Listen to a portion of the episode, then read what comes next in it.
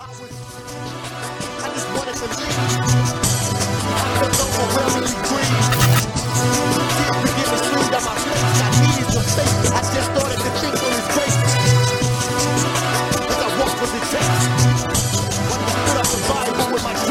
live in Christ's ass game. Ain't a popular song I prayed. Father, forgive him as I was shot in the dome.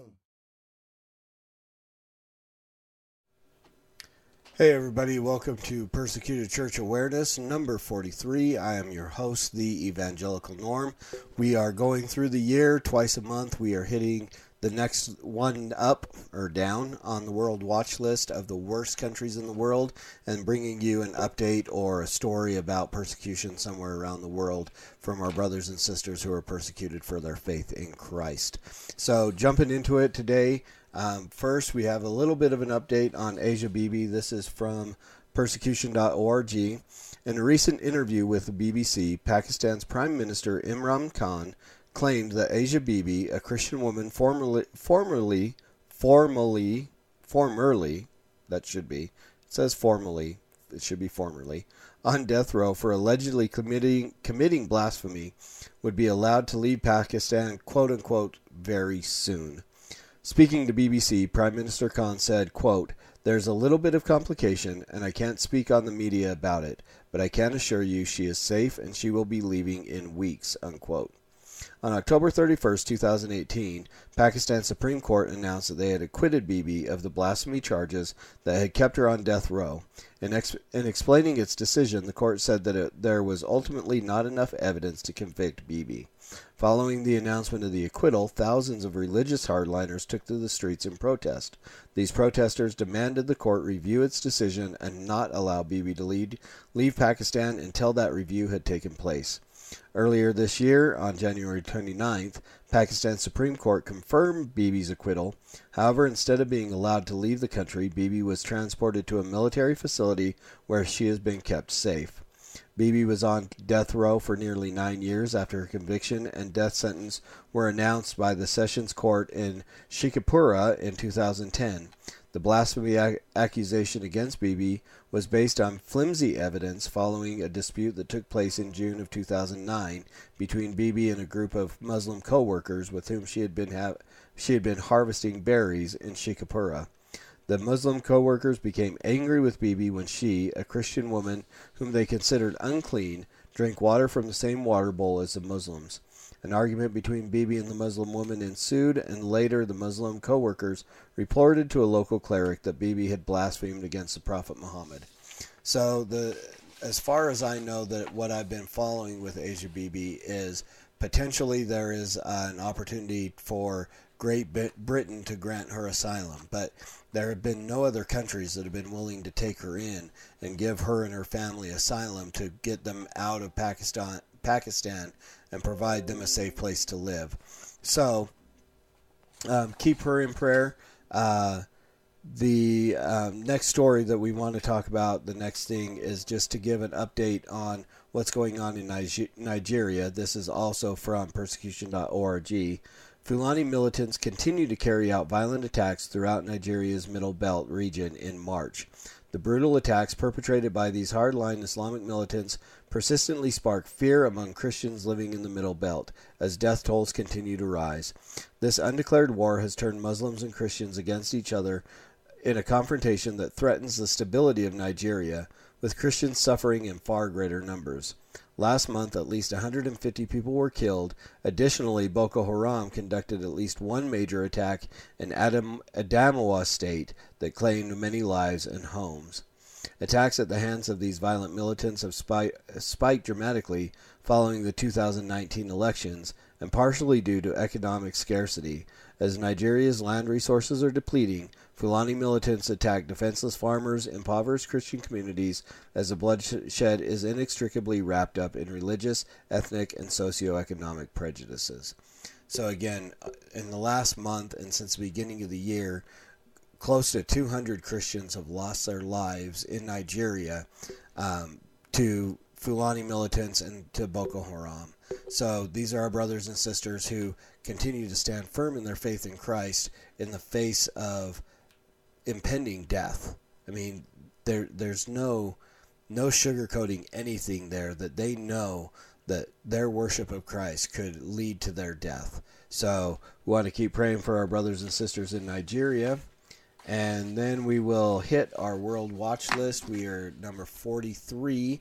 That's why, as you watch these episodes, the numbers are going down instead of up in a normal episode. We're counting down to number one. And then next year we'll start over again at 50 and count down. So we are at number 43. We're talking about Kuwait. So, source of persecution in, in Kuwait is Islamic oppression. The population is about 4,197,000. Christians make up about 436,000 of that. The main religion is Islam. Government is a constitutional monarchy, and the leader is Amir Sabah Ahmad al Sabah. Um, while Kuwait upholds many human rights suggested by the Na- United Nations, their constitution is full of contradictions when it comes to religious freedom.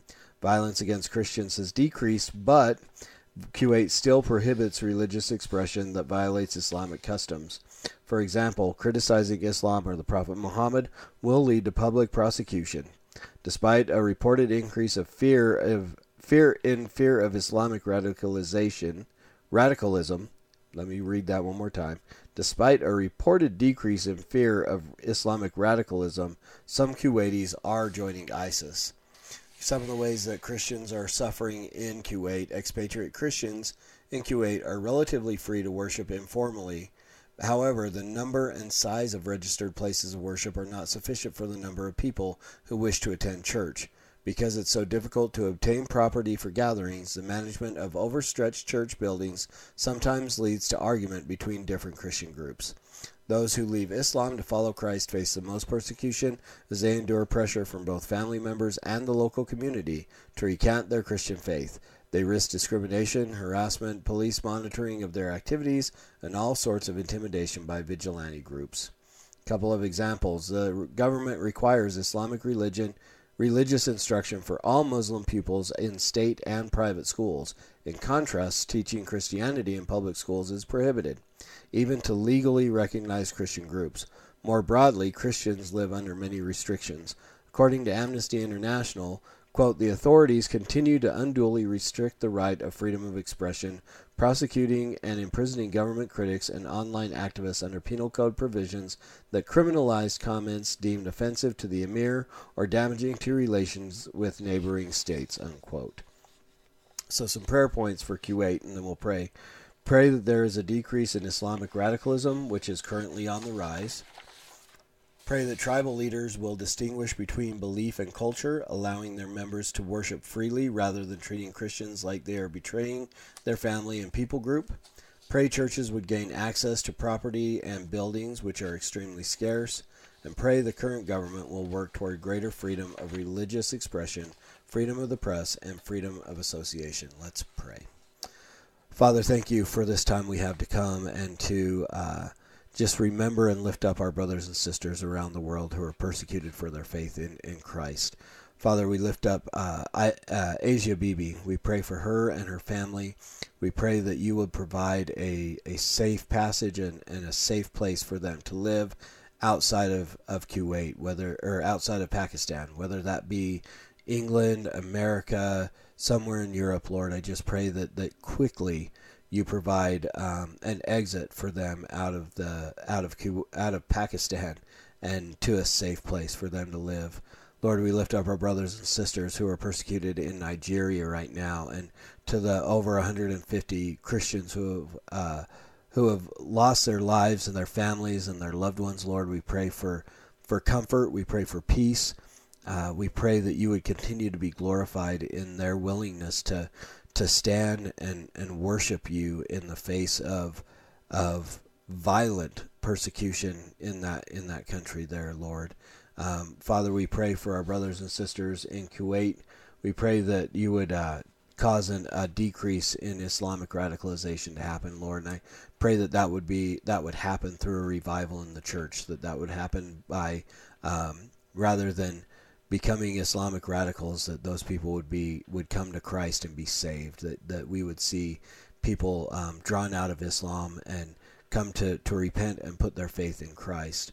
We pray that tribal leaders will distinguish, distinguish between belief and culture, that they would allow members to worship freely instead of treating Christians like they've betrayed their family when they when they leave Islam. Lord, we pray that uh, churches would be able to gain access to property and buildings to where the uh, the space that they need to worship would be provided for them. We pray that you would make that happen for them, Lord. We pray that the government would work toward greater freedom of religious expression, that the, the Christians in that country would be able to express their faith freely um, and openly without worrying about being prosecuted, persecuted, or imprisoned. And so, again, God, we just thank you.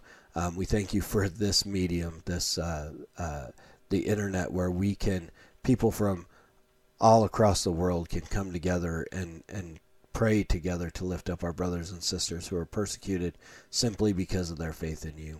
So again, we thank you, God. We thank you for this time, and we ask that that you would continue to be glorified in our brothers and sisters who stand firm in their faith. It, it's firm in their faith in the face of, of violent persecution. And it's for your it's in your name and for your glory that we pray, Jesus. Amen. Hey guys, thanks again for watching this video. Uh, I really appreciate it. As you can tell, I'm trying to do a couple of things to improve the quality, adding intro videos and theme music and stuff like that. I'm also considering changing the name. Uh, so we'll still have Persecuted Church Awareness Month. It's still all about Persecuted Church Awareness. Just trying to find some kind of a um, a simpler or some kind of a name that we can use. So I'm asking you guys to give me some suggestions. So if you can think of anything, if there's something that you think would would just be suitable, um, let me know. If you if you if you pick the name and we use it, I'll give you all the credit and um, thank you publicly in front of the uh, hundred and so people on Facebook and the 50 subscribers on YouTube. So um, not a whole lot of glory in that, but you know, it's still fun. So send me your suggestions for a name for the podcast. Um, invite people if you're watching on, on Facebook, invite people to come and, and join the Persecuted Church Awareness Month page there on YouTube. Join the group. It is a closed group, but I'm I pretty much approve everybody unless they look like they're just straight spammers. If you're watching on YouTube, please hit the subscribe button, hit that little bell so you can be notified when new stuff comes out. All the uh, everything on the Evangelical Norm platform, it will be provided for you. You'll have it. Follow me on Twitter, like me on Facebook, uh, and again, invite people to come and join us to pray for our persecuted brothers and sisters around the world. And as always, preach the gospel at all times. Use words; they are necessary. And until next time, Soli Deo Gloria.